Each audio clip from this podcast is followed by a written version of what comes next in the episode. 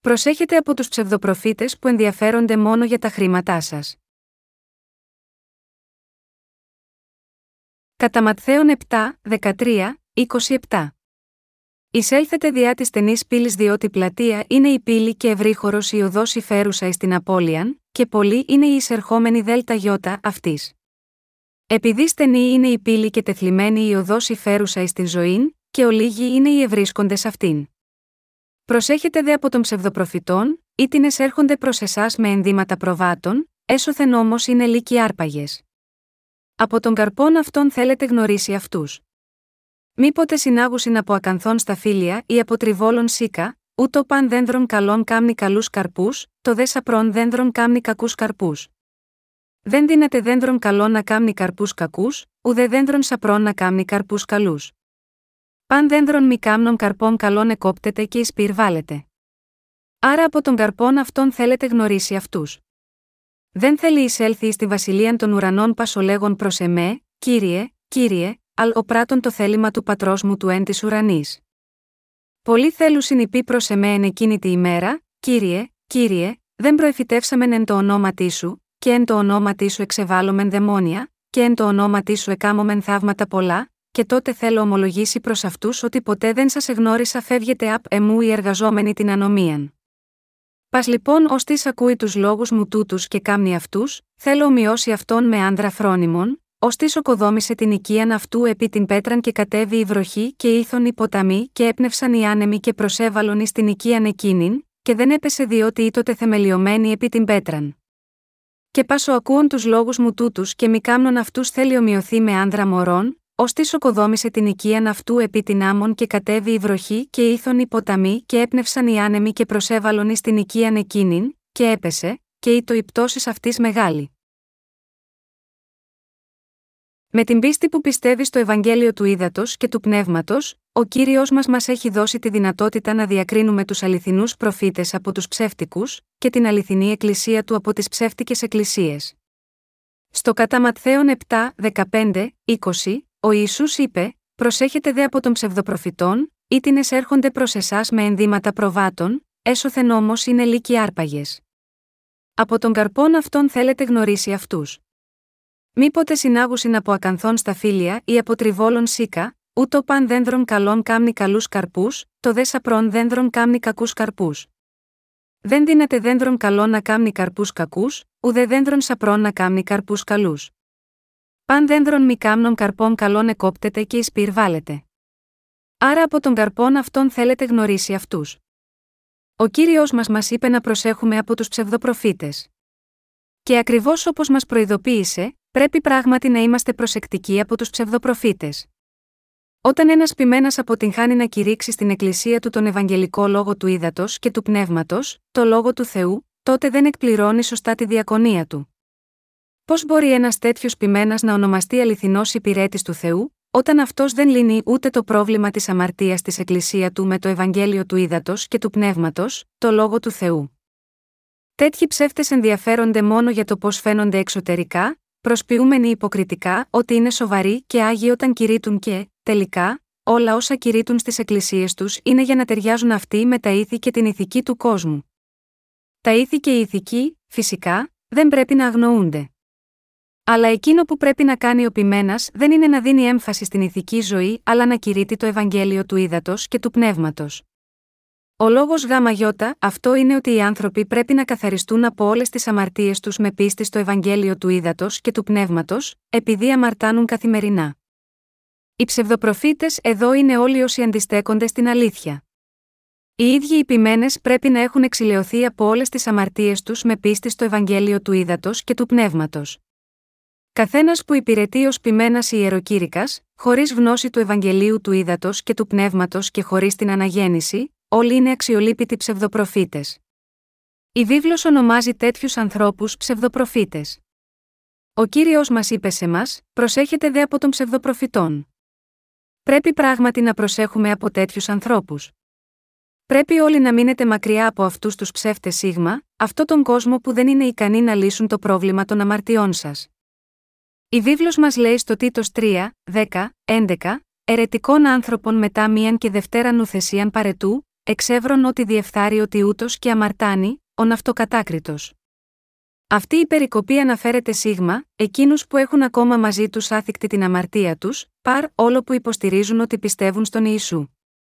Η πίστη τους υποστηρίζει ότι είναι σωστό γάμα γιώτα, αυτούς να παραμένουν αμαρτωλοί παρ, όλο που πιστεύουν στον Ιησού με αυτή την έννοια διαπράττουν πραγματικά μια σοβαρή αμαρτία ενάντια στον κύριο. Πώς μπορούν να είναι ακόμα αμαρτωλοί όταν υποστηρίζουν ότι πιστεύουν στον Ιησού Χριστό ως σωτήρα τους, δηλώνοντας φανερά τέτοια πίστη, όλα όσα κάνουν είναι από μόνα τους αμαρτία ενάντια στον κύριο. Όταν λένε ότι οι αμαρτίες τους είναι μαζί τους ενώπιον του κυρίου, αυτό φανερώνει μόνο την μπερδεμένη πίστη τους, ότι ακόμα πρόκειται να κρυθούν για τις αμαρτίες τους. Και όμως νομίζουν ότι θεωρώντας τους εαυτούς τους ως αμαρτωλούς ενώπιον του κυρίου, αυτός είναι ο σωστός τρόπος να πιστεύουν. Τέτοιοι οπαδοί, εν τούτης, δεν είναι οι αληθινοί άγιοι ενώπιον του Θεού, αλλά δεν είναι λιγότερο από ψεύτες. Ο Ιησούς μας είπε να προσέχουμε από τέτοιους ψευδοπροφήτες και τους οπαδούς τους. Πρέπει να έχουμε υπόψη πάντα κάθε τι για το οποίο η βίβλος μας προειδοποιεί, να προσέχουμε τέτοιους ανθρώπους όπως οι ψευδοπροφήτες, οι ψεύτικοι πάστορες και οι ψεύτικοι ιεροκήρυκες. Ο Ιησούς είπε ότι μπορούμε να διακρίνουμε τους ψευδοπροφήτες από τους καρπούς τους. Αναφερόμενος στους ψευδοπροφήτες, ο κύριος μας είπε: Θα τους γνωρίσετε από τους καρπούς τους.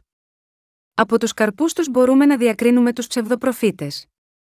Ποιο είδος καρπών, λοιπόν, αποκαλύπτει τους ψευδοπροφήτες, ο κύριος μας ρώτησε ρητορικά, μήποτε συνάγουσιν από ακανθών στα φύλλα, ακριβώς όπως τα αγκάθια δεν μπορούν να παράγουν καλούς καρπούς, οι ποιμένες που δεν έχουν εξηλαιωθεί από τις αμαρτίες τους, και επομένως παραμένουν ακόμα αμαρτωλοί, δεν μπορούν να οδηγήσουν τους ανθρώπους να αναγεννηθούν. Δημιουργούν μόνο αμαρτωλούς χριστιανούς, ενώ οι αναγεννημένοι εργάτες παράγουν και τρέφουν Αγίους χωρίς αμαρτία. Αν ένας ποιμένα δεν μπορεί να μετατρέψει τους αμαρτωλούς σε Αγίους χωρίς αμαρτία μέσω του Ευαγγελίου του Ήδατος και του Πνεύματος, τότε ξεκάθαρα είναι ψευδοπροφήτης. Όπως ακριβώς είπε ο κύριος ότι ένας δέντρο γνωρίζεται από τον καρπό του, αν οι καρποί της πίστης αφαιρεθούν από εκείνους μεταξύ των δικαίων, που έχουν λάβει την άφεση από την αμαρτία, τότε εμείς μπορούμε να ξέρουμε ότι αυτοί είναι ψεύτες και ψευδοπροφήτες. Οι ψεύτικοι ποιμένες φορούν ενδύματα προβάτων και παραπλανούν τους οπαδούς τους, εξαπατώντας τους με τα ωραία λόγια τους. Πολλοί εξαπατώνται από τέτοιους ψευδοπροφήτες, επειδή φαινομενικά μοιάζουν σαν να είναι πολύ άγιοι. Γάμα γιώτα, αυτό η βίβλος μας προειδοποιεί να μην εξαπατηθούμε από τέτοιους ψεύτες, λέγοντας, διότι οι τιούτοι είναι ψευδαπόστολοι, εργάτε δόλοι, μετασχηματιζόμενοι εις Αποστόλους Χριστού. Και ουδέν θαυμαστών διότι αυτός ο Σατανάς μετασχηματίζεται εις άγγελον φωτός, 2 επιστολή προς Κορινθίους 11, 13, 14. Αρκετά πιστοί στην κλίση τους ως ψευδοπροφήτες, διδάσκουν τις εκκλησίες τους μόνο να ζουν ενάρετα, να μην πράττουν αμαρτία και να είναι καλοί προς τους άλλους. Αλλά εσωτερικά, είναι όπως οι αρπακτικοί λύκοι, που εκμεταλλεύονται τις εκκλησίες τους για τα χρήματά τους. Τα κηρύγματά τους καταλήγουν αμετάβλητα στο ίδιο συμπέρασμα, λέγοντας στην Εκκλησία τους να ζήσουν ενάρετα, και πως το μόνο που πρέπει να φέρνουν στον Θεό είναι χρήματα. Μπορούν να κάνουν πολλά διαφορετικά κηρύγματα στην Εκκλησία τους, αλλά στο τέλος, όλα τα κηρύγματά τους καταλήγουν παρακινώντας τους οπαδούς τους να προσφέρουν πολλά χρήματα στον Θεό. Κάνουν τέτοια κηρύγματα για έναν προφανή λόγο, επειδή οι ίδιοι θέλουν να εισπράττουν περισσότερα.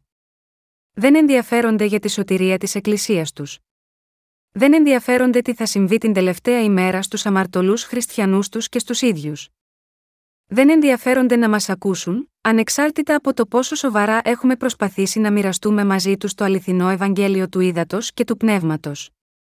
Τέτοιοι ποιμένες είναι ψευδοπροφήτες σταθερά και χωρίς καμία εξαίρεση. Η βίβλος μας λέει ότι μπορούμε να αναγνωρίσουμε τους ψευδοπροφήτες από τους καρπούς τους. Μπορούμε να τους διακρίνουμε βλέποντας αν κηρύττουν ή όχι τον Ευαγγελικό λόγος του ύδατο και του πνεύματος, το λόγο του Θεού, και εξετάζοντας αν υπάρχει ανάμεσά τους κανένας οπαδός τους που πίστεψε στον Ευαγγελικό λόγο του ύδατο και του πνεύματος και έλαβε μέσω αυτών την άφεση της αμαρτίας. Φυσικά, κηρύττουν φαινομενικά το λόγο του Θεού, αλλά κανένα έργο σωτηρίας δεν προκύπτει από αυτό που κηρύττουν. Με πίστη στον Ευαγγελικό λόγο του ύδατο και του πνεύματος, όχι μόνο μπορούμε να ξέρουμε αν είναι αληθινοί προφήτες ή ψευδοπροφήτες με αυτή την πίστη τους, αλλά και δεν μπορούμε να εξαπατηθούμε από τέτοιους ψεύτες. Το Ευαγγέλιο του ύδατο και του πνεύματος είναι το βαρόμετρο που διακρίνει τους ψευδοπροφήτες. Επομένως, εμείς οι αναγεννημένοι εξ ύδατο και πνεύματος, κατά Ιωάννη 3, 1, 10, είμαστε άνθρωποι του Θεού και υπηρέτες του που μπορούμε να διακρίνουμε τα κακά δέντρα από τα καλά δέντρα. Τώρα ας εξετάσουμε λεπτομερέστερα τα χαρακτηριστικά των ψευδοπροφητών. Το πρώτο χαρακτηριστικό ενός ψευδοπροφήτη είναι ότι καθένας τους έχει αμαρτία ενώπιον του Θεού. Επομένως, αν ένας συγκεκριμένος υπηρέτης είναι αμαρτωλός ενώπιον του Θεού, τότε είναι ψευδοπροφήτης. Ένας τέτοιος, αναμφισβήτητα θα έλεγε στην Εκκλησία του μέρα με τη μέρα να έρθουν στον Θεό μόνο με χρήματα. Και αυτός δεν θα ενδιαφερόταν καθόλου για το Ευαγγέλιο του ύδατο και του πνεύματος, ούτε θα πίστευε σίγμα αυτό. Ένας τέτοιος πειμένα είναι ψευδοπροφήτης. Τέτοιοι προφήτες βλέπουν τις εκκλησίες τους μόνο ως πηγή του πλούτου τους. Δεν τους ενδιαφέρει καθόλου αν οι οπαδοί τους αναγεννιούνται ή όχι, και το μόνο που ενδιαφέρονται είναι τα χρήματα. Δεν είμαι βέβαιος αν έχετε ακούσει ένα τέτοιο κήρυγμα πριν, αλλά κάθε κήρυγμα που γίνεται από τους ψευδοπροφήτες έχει κάτι να κάνει με χρήματα με κάποιο τρόπο. Τα κηρύγματά τους είναι όπως αυτό, αδελφοί και αδελφές, πρέπει να ζήσουμε σύμφωνα με το λόγο του Θεού. Στο Δευτερονόμιο Κεφ. 28. Ο Θεός είπε ότι αν τιμάτε τους γονείς σας και τηρείτε τον νόμο, θα σας δώσει τέτοιες και τέτοιες ευλογίες. Όμως, παρ όλο που ξεκινούν τα κηρύγματά τους κάπως έτσι, στο τέλος είναι σίγουρο πως θα πούν ότι οι ευλογίες του Θεού εξαρτώνται από το πόσα χρήματα προσφέρουμε. Αλλά αυτός δεν είναι ο τρόπος για να λάβουμε ουράνιες και γήινες ευλογίες από τον Θεό. Αντίθετα, όλες οι ευλογίες προέρχονται από την πίστη που πιστεύει στον Ευαγγελικό λόγο του ύδατο και του πνεύματος, το λόγο του Θεού. Σίγμα εκείνους που ακούνε και πιστεύουν σίγμα, αυτό τον Ευαγγελικό λόγο του ύδατο και του πνεύματος, ο Θεός τους δίνει την ευλογία της σωτηρίας του, καθώς επίσης και όλες τις ευλογίες της γης. Εν τούτης, το συμπέρασμα του κηρύγματος των ψευδοπροφητών αμετάβλητα περιστρέφεται γύρω από τα χρήματα. Μπορεί να μιλούν για τον νόμο, αλλά όταν λένε, υπηρετήστε τον Θεό καλά, δώστε προσφορές στην εκκλησία σας και να σέβεστε τον πάστορά σας, εκείνο που πραγματικά λένε είναι, φέρτε πολλά χρήματα, αν φέρετε δεσμίδες χρημάτων στον Θεό, θα ευλογηθείτε. Έτσι προσπαθούν να σας εξαπατήσουν. Και όλοι οι σκοποί τους στη διακονία, βρίσκονται στα χρήματα. Διδάσκουν τους ανθρώπους να δίνουν ακόμα μεγαλύτερες προσφορές, λέγοντας: Όσο περισσότερες προσφορές δίνετε, τόσο περισσότερο ευλογημένοι θα είστε και τόσο γρηγορότερα θα αυξηθεί η πίστη σας. Αλλά όσοι πιστεύουν στο Ευαγγέλιο του Ήδατος και του Πνεύματος, και καταλαβαίνουν το μήνυμά του, δεν εξαπατώνται από τέτοιους ψεύτες. Πρέπει να ξεφύγουμε από την εξαπάτηση των ψευδοπροφητών. Ο Ιησούς είπε: Προσέχετε δε από των ψευδοπροφητών, ή την εσέρχονται προς εσάς με ενδύματα προβάτων, έσωθεν όμως είναι λύκοι άρπαγες. Οι ψευδοπροφήτες είναι όπως οι λύκοι. Στέκονται μπρος από το κοπάδι ντυμένοι με ρούχα προβάτων, αλλά οι καρδιές τους είναι αυτές του λύκου, που αποκαλύπτουν κοφτερά δόντια έτοιμα να καταβροχθήσουν το κοπάδι, όπως κατατρίχονται με τα χρήματα. Σύμφωνα με τη βίβλο, όλοι οι ψευδοπροφήτες δεν είναι άλλο από λύκοι. Αντί να διαδίδουν στο κοπάδι τους το Ευαγγέλιο της Νέας Ζωής, οδηγούν τους πιστούς τους να πιστέψουν σε κάτι έξω από το Ευαγγέλιο του ύδατο και του πνεύματος. Και μη αυτόν τον τρόπο, μόνο εκμεταλλεύονται την Εκκλησία τους, που πεθαίνει σκεπασμένη από αμαρτίες στις καρδιές τους. Όσοι κάνουν αυτά τα πράγματα δεν είναι άλλο παρά ψευδοπροφήτες. Δεν συνειδητοποιεί ο καθένας ότι οι ψευδοπροφήτες δεν είναι άξιοι για τίποτα. Αλλά, επειδή οι ψευδοπροφήτες αυτού του κόσμου είναι τόσο ειδικευμένοι στην πλάνη και οι άνθρωποι είναι επιρρεπείς τόσο εύκολα σε εξαπάτηση από τέτοιους ψευδοπροφήτες, μπορούν εύκολα να παραπλανήσουν πολλούς ανθρώπους σε μια λανθασμένη πίστη με τις επιδέξιες γλώσσες τους. Σήμερα, η σύγχυση βασιλεύει σε πολλά ανθρώπινα μυαλά, καθώς υπάρχουν πάρα πολλοί ψεύτες που περικυκλώνουν τους υποτιθέμενους Αγίους. Αλλά το γεγονός είναι ότι οι ψεύτες δεν ασκούν παρά μόνο κακή επιρροή στον καθένα. Ακόμα και τα πράγματα αυτού του κόσμου έχουν απομιμήσεις. Παραδείγματος χάριν, μερικά κρεοπολία βάζουν στις βιτρίνες τους πλαστικές απομιμήσεις κρέατος. Στην πρώτη ματιά, μπορεί να νομίζετε ότι είναι πραγματικό κρέας, καθώς φαίνεται τόσο φρέσκο και ελκυστικό και απευθύνεται στην όρεξή σας. Αλλά μόλις το εξετάσετε περισσότερο, μπορείτε να συνειδητοποιήσετε ότι αυτό δεν είναι πραγματικό κρέας αλλά μόνο μια απομίμηση. Μπορείτε έπειτα να αισθανθείτε ότι σας κορόιδεψαν. Το ίδιο πράγμα συμβαίνει με το ψωμί, όπως υπάρχει πραγματικό ψωμί που ψήνεται με αλεύρι, έτσι υπάρχει απομίμηση ψωμιού φτιαγμένου από πλαστικό. Μπορεί κανείς από σας να φάει αυτό το ψωμί της απομίμησης, φυσικά όχι. Απλά δεν είναι φαγόσιμο, αφού στην πραγματικότητα έγινε από πλαστικό, μόνο για να μοιάζει με το πραγματικό ψωμί. Αλλά, ανεξάρτητα από το πόσο πολύ μοιάζει, το φάγωμα του πλαστικού μπορεί να προκαλέσει μόνο σοβαρά προβλήματα υγείας ή ακόμα και θάνατο. Αυτό το ψεύτικο ψωμί είναι ακριβώς όπως εκείνα που κηρύττουν οι ψευδοπροφήτες. Αδελφοί και αδελφές, ανεξάρτητα από το πόσο ελκυστικοί είναι οι ηγέτες των εκκλησιών σας, αδιάφορο πόσο σας αγαπούν και ανεξάρτητα από το πόσο ωραία σας μεταχειρίζονται, αν δεν σας κηρύττουν τον Ευαγγελικό λόγο της άφεσης της αμαρτίας που σας επιτρέπει να αναγεννηθείτε εξ και πνεύματος, πρέπει όλοι να συνειδητοποιήσετε ότι ανήκουν στους ψευδοπροφήτες. Όλοι οι τέτοιοι άνθρωποι είναι ψευδοπροφήτες που δεν αξίζουν περισσότερο από πνευματικούς κερδοσκόπους. Η βίβλος μας λέει καθαρά να προσέχουμε από τέτοιους ανθρώπους. Ο κύριος μας περιέγραψε τους ψευδοπροφήτες ως αρπακτικούς λύκους. Είστε ακόμα κάτω από τη φροντίδα τέτοιων ψευδοπροφητών, αυτοί οι άνθρωποι όχι μόνο εκμεταλλεύονται τα χρήματά σας, αλλά, ακόμα πιο σοβαρά, κλέβουν επίσης τις ψυχές σας. Όλοι οι τέτοιοι ψευδοπροφήτες θέλουν να εξαγάγουν από σας όσο περισσότερα χρήματα μπορούν, να χτίσουν ένα μεγαλύτερο και καλύτερο εκκλησιαστικό κτίριο, ενώ αδιαφορούν αν οι ψυχές σας κατευθύνονται ή όχι προς τη φωτιά του Άδη. Τι, λοιπόν, θα πρέπει να κάνετε τώρα, πρέπει να γνωρίσετε ένα δέντρο από τους καρπούς του. Καθένας που μιλά μόνο για χρήματα όποτε ανοίγει το στόμα του, του οποίου τα λόγια περιστρέφονται αναπόφευκτα γύρω από την πλεονεξία του για χρήματα, δεν είναι περισσότερο από κάποιον ψευδοπροφήτη που εργάζεται για το κέρδος του. Με αυτή την έννοια, μπορούμε να αναγνωρίσουμε τους ψευδοπροφήτες από τους καρπούς τους. Ποιοι λοιπόν, είναι οι καρποί αυτών των προφητών, είναι οι καρποί της εξαπάτησης που κλέβουν δολίως στι ψυχές των ανθρώπων. Οι καρποί τους, με άλλα λόγια, είναι κακοί από τη φύση τους. Οι ψευδοπροφήτες είναι πρόθυμοι να πούν ότι είστε χωρίς αμαρτία, και ότι όλα είναι εντάξει, αρκεί να τους δώσετε χρήματα. Και λένε ότι όλα είναι εντάξει αν λέτε προσευχέ μετανία και, φυσικά, φέρνετε πολλά χρήματα στην Εκκλησία. Όλα αυτά είναι οι καρποί των ψευδοπροφητών. Πώς παρουσιάζονται έπειτα οι κακοί καρποί τους, οι καρποί των κακών υπηρετών εμφανίζονται καθώς ασταμάτητα προσπαθούν να διευρύνουν τις εκκλησίες τους μόνο σε αριθμό, καθώς διευθύνουν τις εκκλησίες τους σαν να διευθύνουν μια επιχείρηση.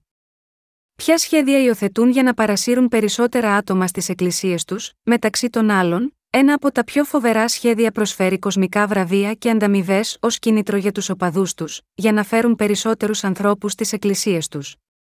Παραδείγματος χάριν, θα προσφέρουν ως βραβείο ένα μεγάλο ψυγείο για όποιον φέρνει 29 μέλη το χρόνο στην Εκκλησία, ένα κλιματιστικό υψηλής αποδοτικότητας για όποιον φέρει 39 μέλη, ένα μικρό αυτοκίνητο σε όποιον φέρει 59 μέλη και ένα οικογενειακό αυτοκίνητο σε όποιον φέρει 200 νέα μέλη ετησίως. Προσφέροντας βραβεία κατά αυτόν τον τρόπο, οι ψευδοπροφήτες εκβιάζουν τους οπαδούς τους να φέρνουν όλο περισσότερα μέλη στις τάξεις τους. Μπορεί να σκέφτεστε πως αυτό είναι εντελώς απίστευτο, αλλά δεν λέω υπερβολές, εδώ, φτιάχνοντας αυτή την ιστορία, αλλά λέω αυτό που συμβαίνει πραγματικά σε μερικές χριστιανικές εκκλησίες σε όλο τον κόσμο. Πόσο κακό είναι αυτό, δεν είναι η εκκλησία του Θεού περισσότερο από ένα σούπερ μάρκετ ή μια τράπεζα, και έχοντας παρασύρει να γίνουν μέλη των εκκλησιών τους, τι κάνουν οι ψευδοπροφήτες έπειτα σίγμα, αυτούς, ο Θεός θα τους ενέκρινε αν κήρυταν το Ευαγγέλιο του ύδατο και του πνεύματος και βοηθούσαν τους πιστούς τους να λάβουν την άφεση της αμαρτίας, αλλά μπορούμε να δούμε πάρα πολύ καθαρά ότι το μόνο τους ενδιαφέρον είναι τα χρήματα. Έτσι τώρα που οι ψευδοπροφήτες έχουν σύρει τις ψυχές στι εκκλησίε τους, πώς τους κηρύττουν έπειτα, ο Ισού σας αγαπά. Παρεμπιπτόντως, σε όσους ήρθαν στην εκκλησία μας για πρώτη φορά, θα δώσουμε μια πολυτελή ποιοτική ομπρέλα σε κάθε αδελφή, και σε κάθε αδελφό μια επιπλέον μεγάλη ομπρέλα έτσι ώστε να μπορείτε να τις χρησιμοποιήσετε με τις κοπέλες σας. Λογαριάζουν ότι αν αυτά τα νέα μέλη έρχονται στις εκκλησίες τους για τέτοια βραβεία, τελικά γίνονται διάκονοι και πρεσβύτεροι, ακόμα και αν δεν ξέρουν το Ευαγγέλιο του ύδατο και του πνεύματος, και γεμίζουν τα κουτιά εισφορών στις εκκλησίες τους με όλα τα είδη προσφορών, από δέκατα μέχρι προσφορές ευχαριστειών, σίγμα, αυτή την προσφορά και εκείνη την προσφορά, μέχρι την ημέρα που θα πεθάνουν, και έτσι γίνονται μια εξαιρετικά κερδοφόρα επιχείρηση. Για τέτοιους ψευδοπροφήτες, η σημερινή μικρή τους επένδυση μεταφράζεται αποτελεσματικά σε αυριανό τεράστιο κέρδος. Γάμα γιώτα, αυτό οι ψευδοπροφήτες συντηρούν τέτοιες συναθρήσεις με βραβεία διαφορετικά, αν είχαν ζημιές, δεν υπήρχε κανένας λόγος να το κάνουν αυτό. Από ας πούμε 500 τέτοια νέα μέλη, αν έστω και μόνο 10% κολλήσουν, τότε και πάλι είναι αρκετά κερδοφόρα υπόθεση, δεδομένου ότι αυτά τα 50 μέλη θα γεμίζουν τα κυβότια εισφορών των εκκλησιών για ολόκληρη τη ζωή τους. Η καρπή των ψευδοπροφητών δεν είναι τίποτα άλλο εκτός από αυτά. Στην Κορέα, τέτοια εμπορευματοποίηση του χριστιανισμού είναι τόσο ασυγκράτητη που πριν λίγο υπήρχε μέχρι και ένα τραγούδι που τη σατήριζε. Οι στίχοι του ήσαν κάπως έτσι, Μας είπαν να έρθουμε στην εκκλησία τους και μας είπαν να πιστέψουμε στον Ιησού, ύστερα ζήτησαν χρήματα, χρήματα και περισσότερα χρήματα. Αυτοί οι ψευδοπροφήτες μιλούν πάντα για χρήματα, χρήματα και ακόμα περισσότερα χρήματα. Ένας από αυτούς ίσως πει: Α χτίσουμε έναν ιερό ναό και ας τον αφιερώσουμε στον Θεό μας. Αδελφοί και αδελφές, ο Θεός θέλει να μας ευλογήσει εδώ. Στο βιβλίο του Αγκαίου, ο Θεός είπε στον προφήτη Αγκαίο να χτίσουν το ναό του. Και επίσης ο Θεός είπε πως όσοι δεν ενωθούν στην προσπάθειά τους αυτοί θα είναι όλοι καταραμένοι. Η περικοπή μας λέει επίσης ότι σε όσους έδωσαν πολλά για να χτιστεί ο ναός, επίσης ο Θεός έδωσε μεγάλες ευλογίες. Πρέπει να δώσετε προσοχή σίγμα, αυτή την περικοπή από το βιβλίο του Αγκαίου. Έτσι γράφει την περικοπή από τον Αγκαίο σε ένα πανό και το κρεμάει ψηλά, φέρνει και έναν ιεροκήρυκα αναζωπήρωσης για να διεγείρει συναισθήματα και περιφέρει ένα γύρο δίσκους συλλογής χρημάτων. Ύστερα λέει στους διάκονους ότι πρέπει να πληρώσουν για περίπου 30 τετραγωνικά μέτρα ο καθένας και οι πρεσβύτεροι να πληρώσουν για τουλάχιστον 150 τετραγωνικά μέτρα ο καθένας και τα απλά μέλη να πληρώσουν για 5.000 τούβλα ο καθένας. Διαμορφώνοντας μια επιτροπή οικοδόμησης, αρχίζει να πιέζει για χρήματα από την εκκλησία του, λες και δεν υπάρχει αύριο. Αδελφοί και αδελφές, αν ένα μεγαλύτερο κτίριο είναι πράγματι απαραίτητο για την εκκλησία του Θεού, αυτό θα πρέπει να χτιστεί. Δεν λέω ότι είναι λάθος.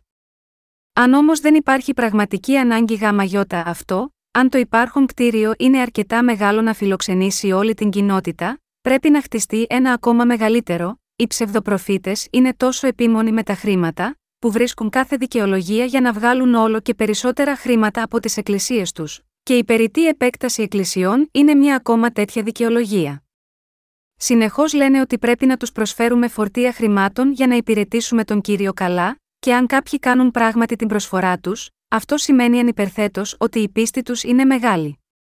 Μερικοί από αυτούς έφτιαξαν ακόμα και ένα γραφικό διάγραμμα για να καταγράφουν τα πάντα, δείχνοντας ποιος διάκονος έδωσε πόσα ως προσφορά και πόσα ως δέκατο. Το κάνουν αδύνατο για όσους δεν έχουν χρήματα έστω και να έρθουν στις εκκλησίες τους. Αυτή είναι η πίστη των ψευδοπροφητών, και αυτή είναι η καρπή τους. Πρέπει να κάνουμε το θέλημα του Πατέρα Θεού. Θέλουμε να κάνουμε το θέλημα του Θεού Πατέρα. Δεν πρέπει να κάνουμε πεισματικά το δικό μας θέλημα, αλλά να κάνουμε κάθε καλό έργο σύμφωνα με το θέλημα του Πατέρα. Ποιος μπορεί να κάνει το θέλημα του Πατέρα Θεού, μόνο τα παιδιά του. Ποιος είναι πρόθυμος να κάνει το θέλημα κάποιου άλλου πατέρα, αυτοί που είναι πρόθυμοι να ακολουθήσουν τον πατέρα τους είναι μόνο η γη του. Επομένως, μόνο οι πιστοί στο Ευαγγέλιο του Ήδατος και του Πνεύματος μπορούν να ακολουθήσουν το θέλημα του Πατέρα. Και καθώς έχουμε λάβει την άφεση της αμαρτίας πιστεύοντας έτσι, και γίναμε γη του, ακολουθούμε το θέλημα του Πατέρα Θεού. Να κάνουμε το θέλημα του Πατέρα σημαίνει να λάβουμε την άφεση της αμαρτίας με πίστη στο Ευαγγέλιο του Ήδατος και του Πνεύματος, και να κάνουμε όλους τους ανθρώπους να ελευθερωθούν από όλες τις αμαρτίες τους. Αυτό σημαίνει, κάνω το θέλημα του ουράνιου Πατέρα. Εν τούτης, υπάρχουν τόσοι πολλοί ψευδοπροφήτες στη χριστιανική κοινότητα σήμερα. Αντί να κάνουν το θέλημα του Θεού, ασκούν την ανομία. Ο Θεός θα απορρίψει σίγουρα όλους αυτούς τους ψεύτες την τελευταία ημέρα. Αυτοί οι ψευδοπροφήτες θα διαμαρτυρηθούν τότε σίγμα, αυτόν όταν θα απορρίπτονται, κύριε, γιατί μας απορρίπτεις, ενώ εμείς έχουμε εργαστεί ακούραστα για σένα, δεν προφητεύσαμε για σένα, δεν προφητεύσαμε ώστε ο καθένας να πιστέψει σε σένα, εξορκίσαμε δαιμόνια στο όνομά σου, θεραπεύσαμε αρρώστους, και χτίσαμε και αφιερώσαμε την πιο μεγάλη εκκλησία σε σένα. Και στείλαμε χιλιάδες ιεραποστόλους από τη χωριστή εκκλησία μας, και φυτέψαμε χιλιάδες εκκλησίες σε όλο τον κόσμο. Πώς μπορείς λοιπόν να λες ότι δεν με γνωρίζεις όταν εγώ έκανα όλα αυτά τα πράγματα για σένα, δεν είναι εδώ κάποιο λάθος, δεν είναι αυτό πάρα πολύ άδικο, δεν μπορεί να κάνεις τόσο σοβαρό λάθος σε μένα. Πάσχει από Αλτσχάιμερ, διαφημίζουν τους εαυτούς τους ως πιστούς εργάτες του Θεού, και διαμαρτύρονται στον Θεό λέγοντας τον κύριο, δεν εξορκίσαμε δαιμόνια, και κάναμε πολλά θαύματα. Αλλά ο κύριος μας θα τους πει: Ποιος σας είπε να με υπηρετήσετε, εσείς που πράτετε την ανομία, ποιος σας είπε να διαδώσετε το όνομά μου, ποιος σας είπε να διδάξετε το λόγο, σας είπα εγώ να χτίσετε εκκλησίες, σας είπα να βγάλετε δαιμόνια, ποιος σας είπε να εργαστείτε κλέβοντας το όνομά μου, εσείς που πράτετε την ανομία, ποιος σας είπε να εργαστείτε, ποιος σας είπε να αφιερωθείτε. Φύγετε από μένα εσείς οι κακοποιοί, επειδή δεν έχω καμία σχέση με σας. Αν δεν είχατε κάνει εσείς όλα αυτά τα πράγματα, θα ήταν πολύ ευκολότερο για τους πραγματικούς υπηρέτες μου να διαδώσουν το Ευαγγέλιο του ύδατο και του πνεύματος, όμως όλα αυτά που έχετε κάνει ήταν εμπόδια στις δικές τους προσπάθειες. Καταλήξατε να κάνετε τα έργα του Σατανά ως υπηρέτες του διαβόλου. Τώρα ρηχτείτε στη αιώνια φωτιά του Άδη μαζί με τον διάβολο, εσείς οι υπηρέτες του Σατανά. Ακούστε, άγγελοι. Ρίξτε στο σκοτάδι αυτούς τους υπηρέτες του Σατανά. Αυτό που πρέπει να αναγνωρίσουμε εδώ, είναι ότι αυτοί οι ψευδοπροφήτες και όσοι δεν είναι αναγεννημένοι, όλοι θα απορριφτούν από τον κύριο μας. Το τέλος τους θα είναι να ρηχτούν στη αιώνια φωτιά του Άδη. Πρέπει να αναγνωρίσουμε ότι μεταξύ των θρησκευτικών ανθρώπων σήμερα, υπάρχουν πολλοί που θα ρηχτούν σίγμα αυτό τον τόπο. Θα το γνωρίσουμε με σιγουριά μόνο όταν θα είμαστε πραγματικά στον Άδη. Αλλά άκουσα ότι ο Άδης ήταν ήδη γεμάτος. Θα υπάρχει χώρος εκεί και για μένα, ίσως αντίθετα ο Θεός με στείλει στον παράδεισο, αφού δεν υπάρχει καινή θέση στον Άδη. Υπάρχουν πολλοί που λένε τέτοια τολμηρά, ανόητα και απερίσκεπτα πράγματα. Δεν χρειάζεται να ανησυχείτε, επειδή και αν ακόμα υπάρχουν αναρρύθμιτοι άνθρωποι προορισμένοι για τον Άδη, ο Άδης είναι αρκετά μεγάλος για να φιλοξενήσει όλους αυτούς και ακόμα εξακολουθεί να υπάρχει χώρος. Ρίξτε μια ματιά στα αστέρια του ουρανού. Είναι περισσότερο από πιθανό ότι μερικά αστέρια που βλέπουμε τώρα έχουν υπάρξει πριν από δισεκατομμύρια χρόνια και έχουν εξαφανιστεί ήδη. Ξέρετε πόσο μεγάλος είναι πραγματικά αυτός ο γαλαξίας, όταν κοιτάζουμε τον γαλαξία στο νυχτερινό ουρανό, για πολλά από τα αστέρια του, χρειάστηκαν δισεκατομμύρια έτη φωτός για να φτάσει το φως τους σε εμά και να τα δούμε με τα μάτια μας. Και πόσα ακριβώς αστέρια υπάρχουν εκεί, όταν συμβαίνει αυτό, δεν θα υπάρχει αρκετός χώρος στον άδει για να δεχτεί εσάς. Ο Θεός είναι αιώνιος, και η παντοδύναμη θεότητά του κατοικεί στο απέραντο σύμπαν. Ο κύριος μας είναι παντογνώστης, παντοδύναμος και πανταχού παρών. Δεν υπάρχει τόπος στο σύμπαν όπου να μην είναι, και δεν υπάρχει τίποτα που δεν μπορεί να το κάνει. Εξακολουθείτε λοιπόν να πιστεύετε ότι ο Θεός μας θα ήταν αναγκασμένος να αφήσει αμαρτωλούς να έρθουν στον ουρανό επειδή δεν μπορεί να βρεθεί χώρος στον Άδη για να τοποθετηθούν όλοι οι αμαρτωλοί και ψευδοπροφήτες, αν μόνο κάποιος σκεφτεί δύο φορές σχετικά με τον Θεό όταν κοιτάζει τον ουρανό ή τα θαυμάσια φαινόμενα της φύσης του, θα εγκαταλείψει την απιστία, λέγοντας: Θεέ μου, δεν υπάρχει τίποτα άλλο να κάνω παρά να πιστέψω. Ο Θεός είπε στο λόγο του: Επειδή τα αόρατα αυτού βλέπονται φανερός αποκτήσεω κόσμου νοούμενα διά των ποιημάτων, είτε αίδιο αυτού δύναμης και ιδιώτης, ώστε αυτή είναι αναπολόγητη η επιστολή προς Ρωμαίους 1 και 20. Πρέπει να αναγνωρίζουμε τους ψευδοπροφήτες, και με ποια ψέματα παραπλανώνται οι εξαπατημένοι. Αν απλά τους ακολουθούμε τυφλά, όλοι θα καταλήξουμε στον άδει. Ο κύριος είπε: Πας λοιπόν ως τη ακούει τους λόγους μου τούτους και κάμνει αυτούς, θέλω ομοιώσει αυτόν με άνδρα φρόνιμον, ως τη σοκοδόμησε την οικίαν αυτού επί την πέτραν. Όπως είπε ο Ισού, ότι όποιος ακούει τον λόγο του Θεού και τον εφαρμόζει είναι σαν έναν που έχτισε το σπίτι του στο βράχο, δεν υπάρχει κανένας άλλος που να ακούει και να πράττει τον λόγο του Θεού, εκτός από τους αναγεννημένους. Μόνο όσοι έχουν πληθεί από τις αμαρτίες τους με πίστη στο Ευαγγέλιο του Ήδατος και του Πνεύματος μπορούν να κάνουν το θέλημα του Πατέρα. Μόνο οι αναγεννημένοι χτίζουν το σπίτι της πίστης στη Βασιλεία των Ουρανών. Με πίστη στον Ευαγγελικό λόγο του Ήδατος και του Πνεύματος και μένοντας σταθερά στο λόγο, με αυτή την πίστη χτίζουμε όλοι το σπίτι της πίστης μας. Ποτέ δεν καταραίει ένα σπίτι που είναι χτισμένο με πίστη. Αργότερα, ακόμα και αν σίγμα, αυτό τον κόσμο ξεσπούν πλημμύρες, τυφώνες, και μας χτυπούν παλιροϊκά κύματα, επειδή έχουμε τα σπίτια μας χτισμένα στον βράχο και επειδή αυτός ο βράχος μας προστατεύει από όλα τα κύματα, αυτά τα σπίτια ποτέ δεν θα πέσουν. Αντίθετα, όσοι πιστεύουν στον Ιησού χωρίς να αναγεννηθούν, κτίζουν τα σπίτια τους στην άμμο, με τις δικές τους σκέψεις, και ως εκ τούτου, όταν έρθει η ημέρα της κρίσης, τα σπίτια τους θα καταρρεύσουν και η πτώση τους θα είναι μεγάλη. Δεν έχει σημασία πόσο καλά μπορεί να έχουν κατασκευαστεί τα σπίτια τους, επειδή αυτά έχουν στηθεί στην άμμο, όταν έρθουν οι πλημμύρες και το νερό εισρεύσει, τα θεμέλια θα σαρωθούν και τα σπίτια θα καταρρεύσουν θεαματικά. Αδελφοί και αδελφές μου, όλοι πρέπει να προσέξετε τους ψευδοπροφήτες που δεν γνωρίζουν τον Ευαγγελικό λόγο του ύδατο και του πνεύματος και, επομένως, δεν έχουν αναγεννηθεί και οδηγούν τους ανθρώπους στον πλατή δρόμο της καταστροφής. Ένα καλό δέντρο παράγει καλούς καρπούς. Ένα πραγματικά καλό δέντρο παράγει καλούς καρπούς. Αν το ίδιο το δέντρο είναι καλό, είναι βέβαιο ότι θα παράγει καλούς καρπούς.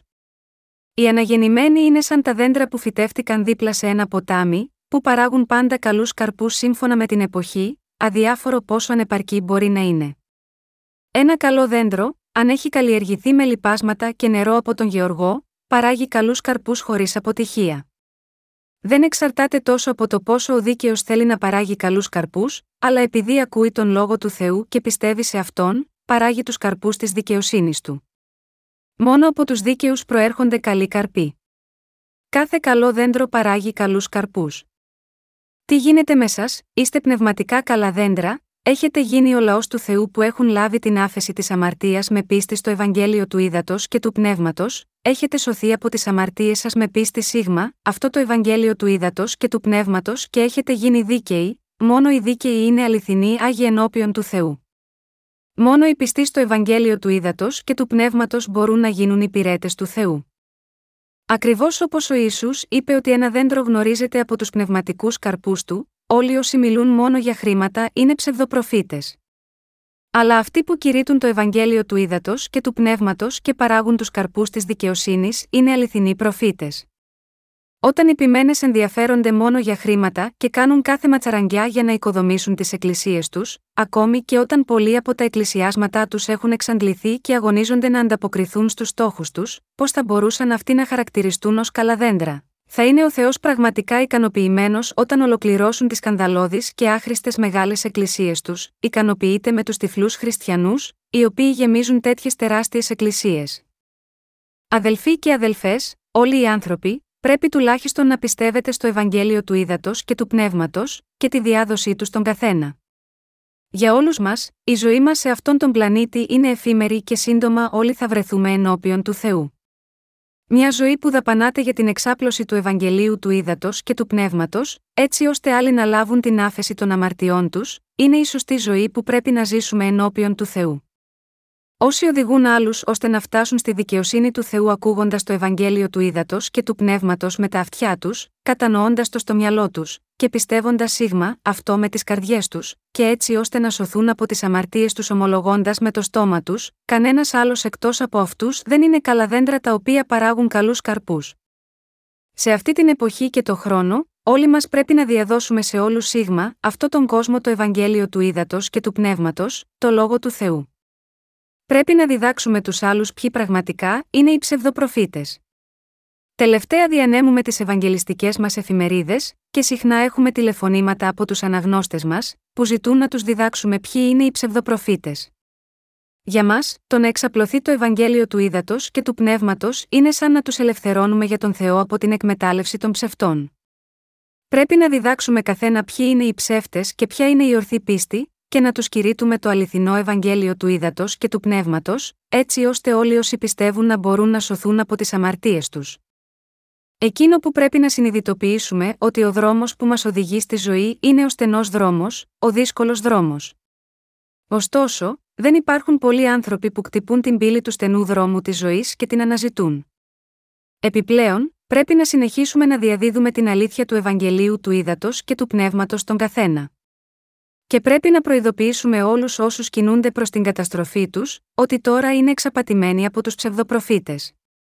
Αυτό πρέπει να κάνουμε εσείς και εγώ που πιστεύουμε στο Ευαγγέλιο του Ήδατος και του Πνεύματος.